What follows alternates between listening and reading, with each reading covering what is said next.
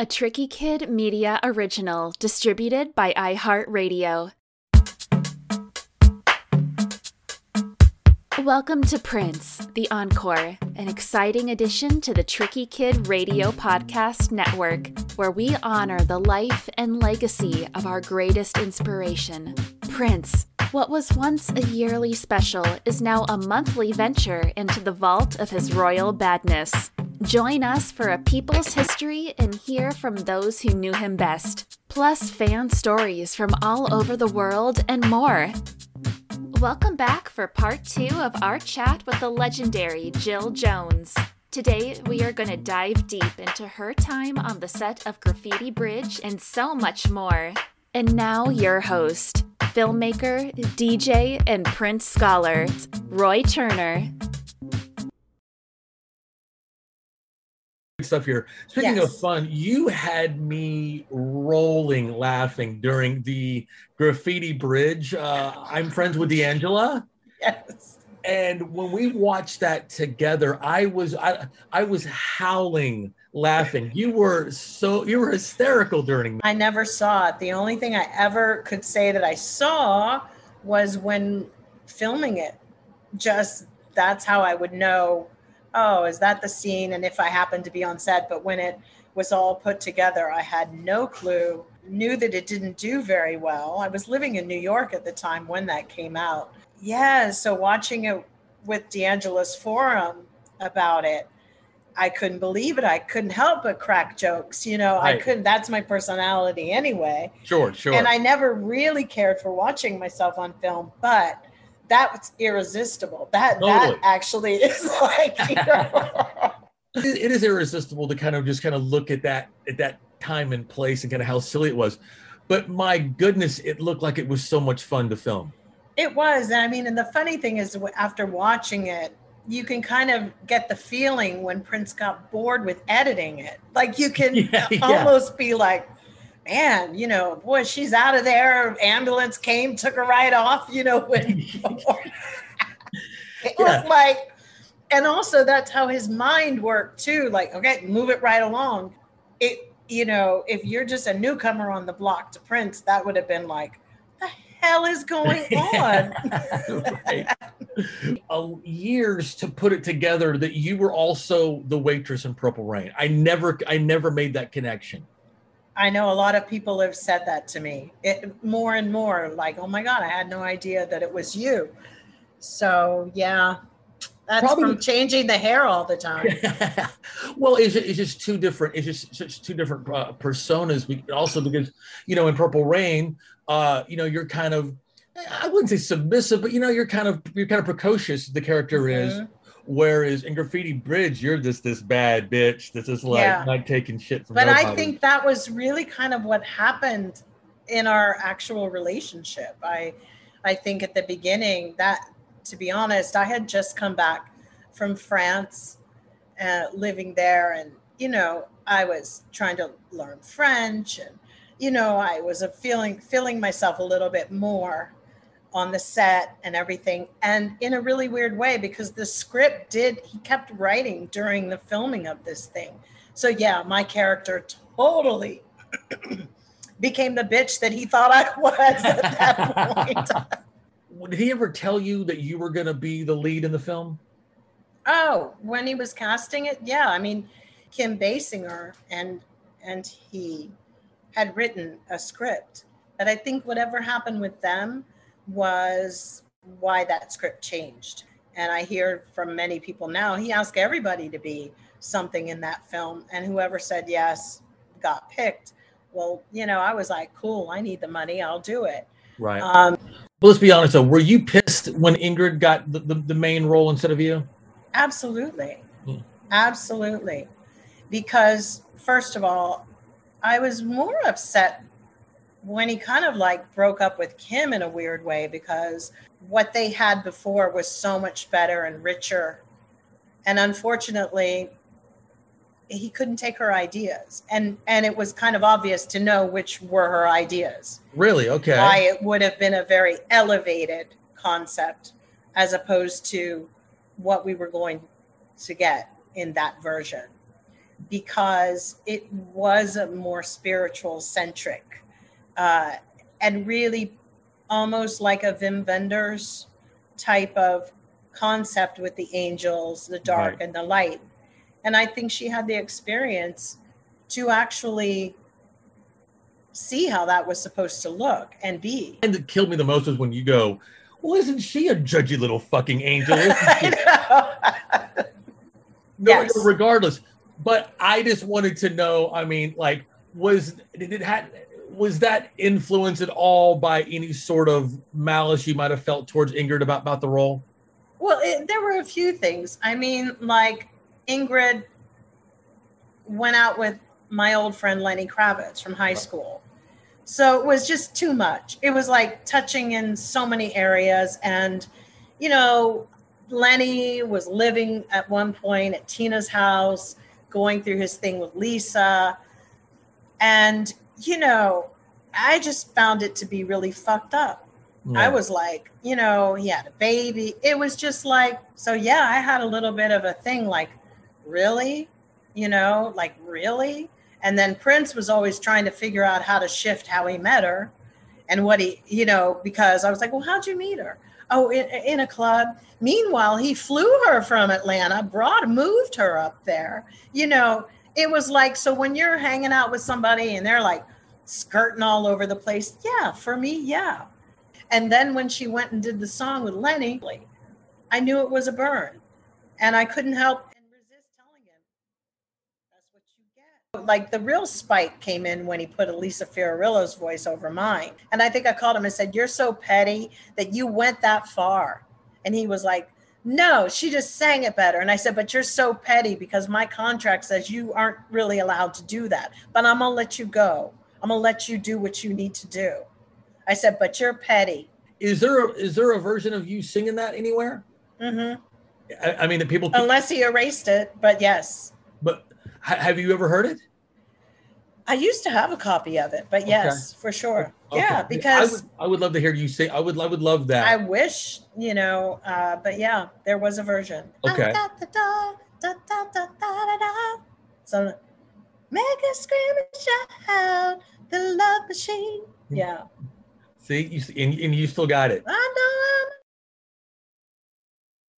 I would be remiss if I didn't. I got to ask about the panty drop scene. Uh, whose idea was that? His, and he wrote it. It was not in the original script, and he wrote that while I was on set. Like he was like, I got the best. Like he came in that day, and you know, and it's really crazy because setups for film you know you, you're dealing with your line producers and all these people they plan for the day money money is very important setups they did that setup uh, I don't know what scenes got shifted around, but he did stuff like that, which also can become very expensive. But yeah, he thought it up that that's what I was going to do. And, uh, you know, he was in his bro moment during that right, time. Sure. He was very broy on the film. And I also think that, and then to go from being a bro. Because there was something is about the movie that uh, kind of doesn't allow you to suspend your disbelief in the way that that it needs to for it to work but it does. Right. That's right. exactly right. That's what it was.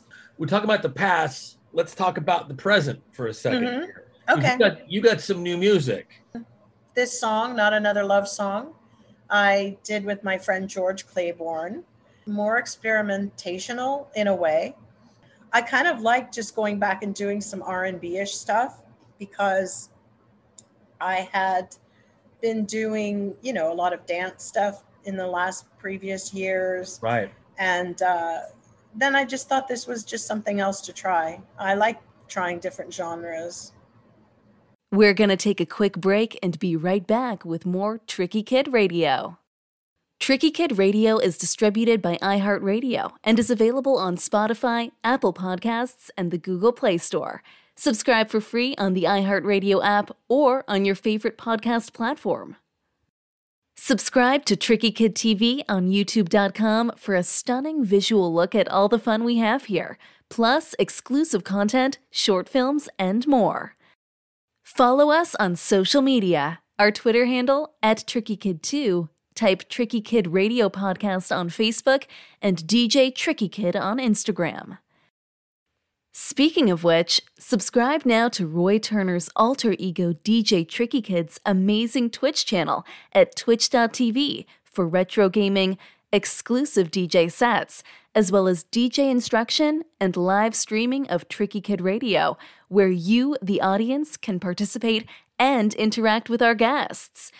Don't miss a single stream so you can be up to date on the latest on all things Tricky Kid.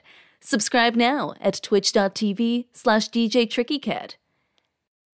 While we take a short break, let me assure you this isn't an ad you can afford to skip. Simply be entranced by my voice so you can hear from these great sponsors. Hey guys, while we take a break, I wanted to tell you something about my favorite venue in Texas uh, and maybe the world over. Uh, if you have never been to the Texan Theater in Greenville, which is uh, it's you know a little ways north uh, on your way to Oklahoma. Uh, it's uh, I guess it's about an hour and a half, maybe north of, of Dallas. Uh, it is the greatest venue in the world. The proprietor, owner, and just all around badass, Barbara Horan, p- puts on one of the most unique experiences you will ever have in your life. Uh, she approaches things from a very different business model that I think the whole world should embrace, and we would all would be uh, better for it. It's just this amazing uh, experience where you get to see uh, one of your favorite artists up close in a gorgeous venue, and dinner is included. Uh, unlimited drinks are included. Um, you know, she treats her staff so well. They're not getting the whatever the two dollar an hour and relying on tips things. She makes she takes good care of them. N- literally, none of them have had to suffer.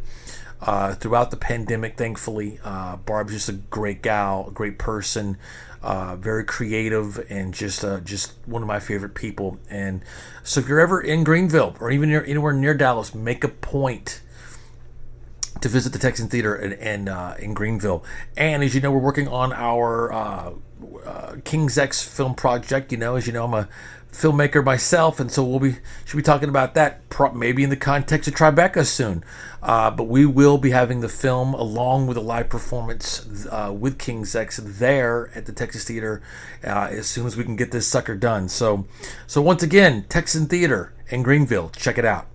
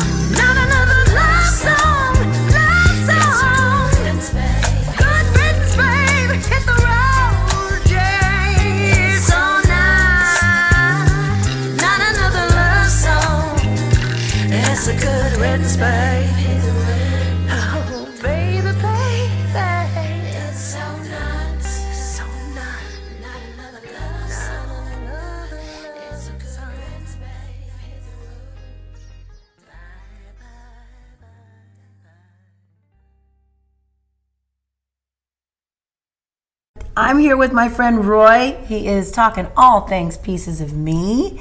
This is Tiffany here. To always, always tune in to Tricky Kid Radio with Roy Turner. Once again, your host, Roy Turner. If you just joined us, we're speaking with the incomparable Jill Jones. Uh, you just heard Not Another Love Song. Uh, it's a brand new track. And I think that's so cool. You- I was telling him my daughter had just gotten signed or she was going to be signed to a label. And then he became incredibly animated and said, She should not sign anything. Don't. And it became a really like, he was just like, No. He goes, You know, record things are, record deals are evil. The people in it are, they're horrible. And I was like, I know. I said, But what are you going to do with kids these days? He said, Well, let me talk to her or let me do something with her. Or I was like, I'll try. I said, Yeah, she's got some great stuff. And I was like, you know, she works as hard as you do, which is crazy. I said, constantly writing. And he was like, hmm. I love it that when he touched upon the record label thing and suddenly it hits that nerve because he was on a crusade. It was a that. nerve. It was Right. still a nerve. Yes, And, for sure. and then he showed how much he also cared about you with also with your daughter because he was like, I'm not letting anybody that I care about fall into these traps. That's true. That's true. You know? He did. Yeah.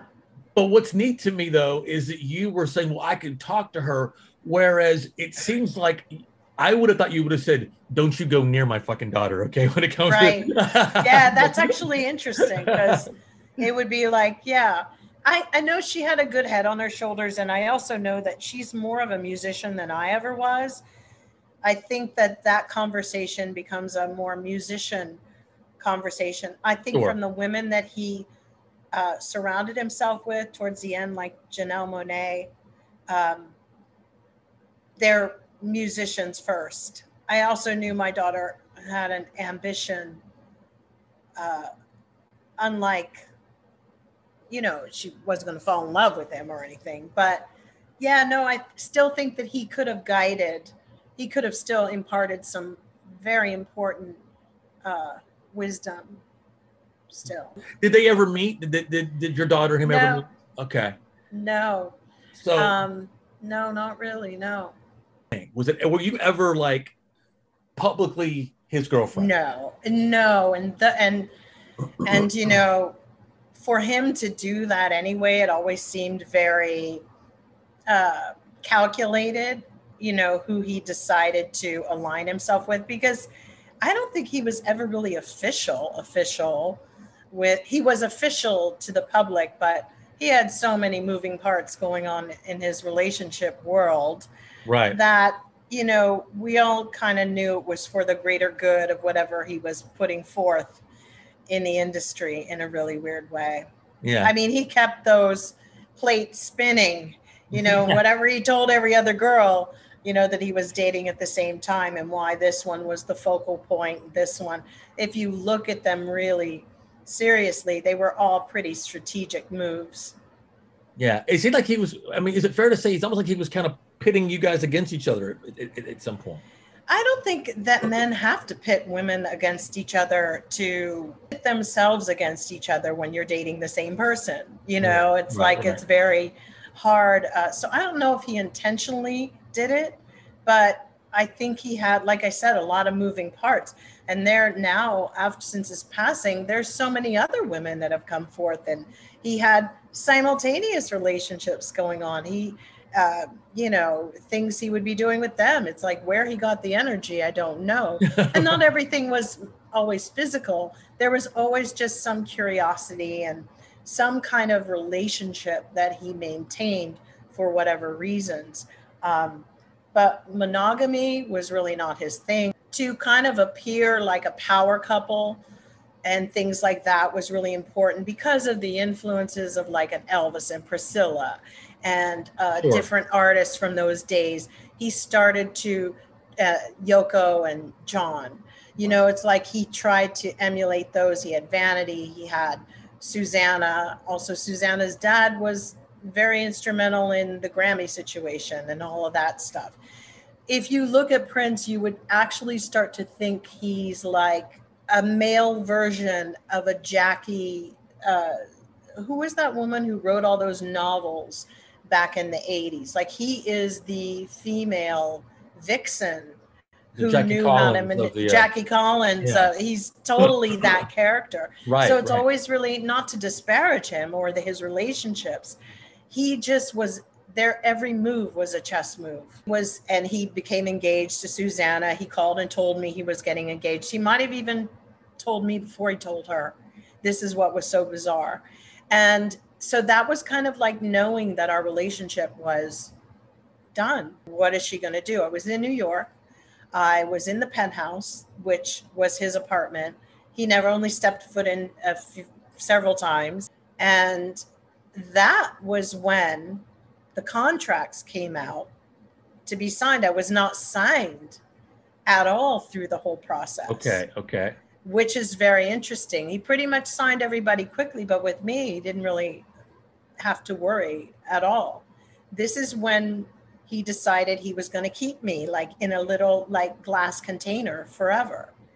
And that's pretty much why the record, I believe, got done because he wasn't really ready to let that just dissolve because that was the writing on the wall. When a Prince song comes on the radio, what do you do? Do you turn it off? No, I, I don't turn it off. There was a time that I did. Okay. But um, and there was a i will say there was a time that i was like no prince records in my house when i was raising my daughter and then miraculous or crazy as life has it i was in the kitchen one day and i was you know cooking in new york and my little daughter runs in and she was singing and it was musicology and she loved that song musicology and she was dancing i'll never forget it and i was like oh my God, no, what am I gonna do? What am I gonna say? I can't. And she was like, Dougie, wanda dun dun. She knew about the Dougie lyric. It's time. Like, you know, it was like I started to see it as really nice energy and and and and a nice healing in a weird way. When I hear his stuff, I'm always like, wow. That moment for me was like I felt that the universe was telling me, you have to embrace this, accept it and have a lot of compassion to look at this in a different way. I mean, he had processes, but he also, and they were wacky and they were all over the place, but he also had certain people who could deal with that structure.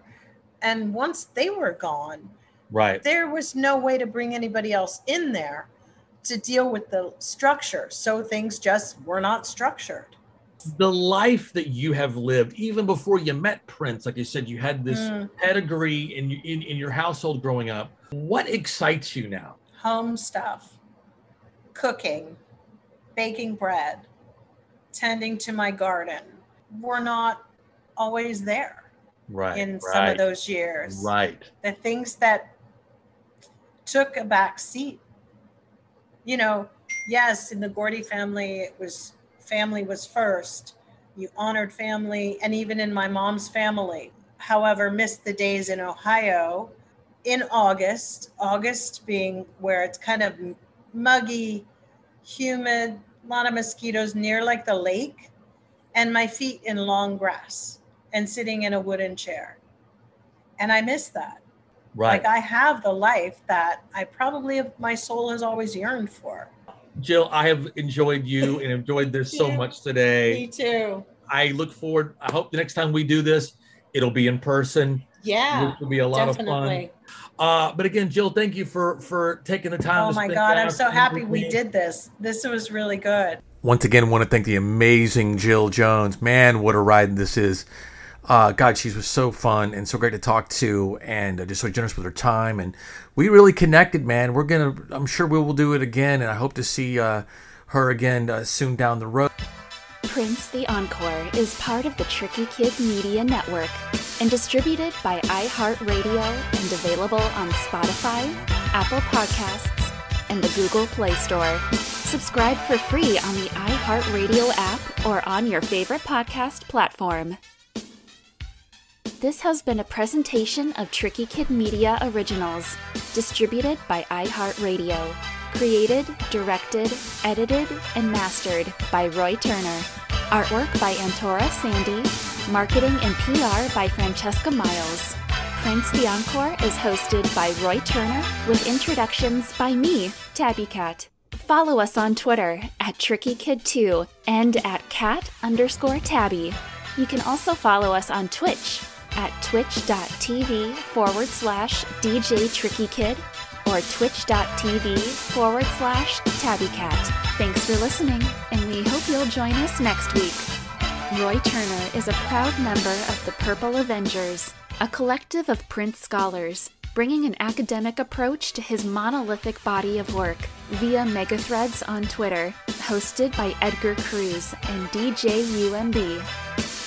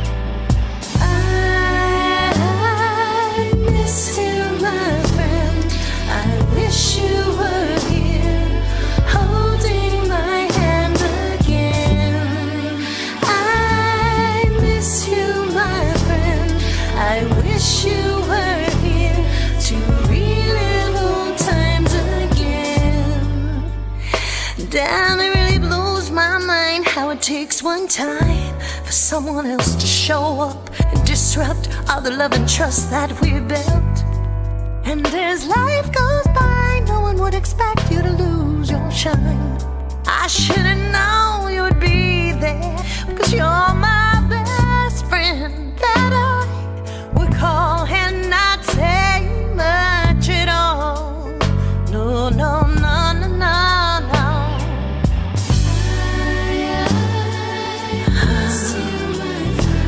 I really miss you.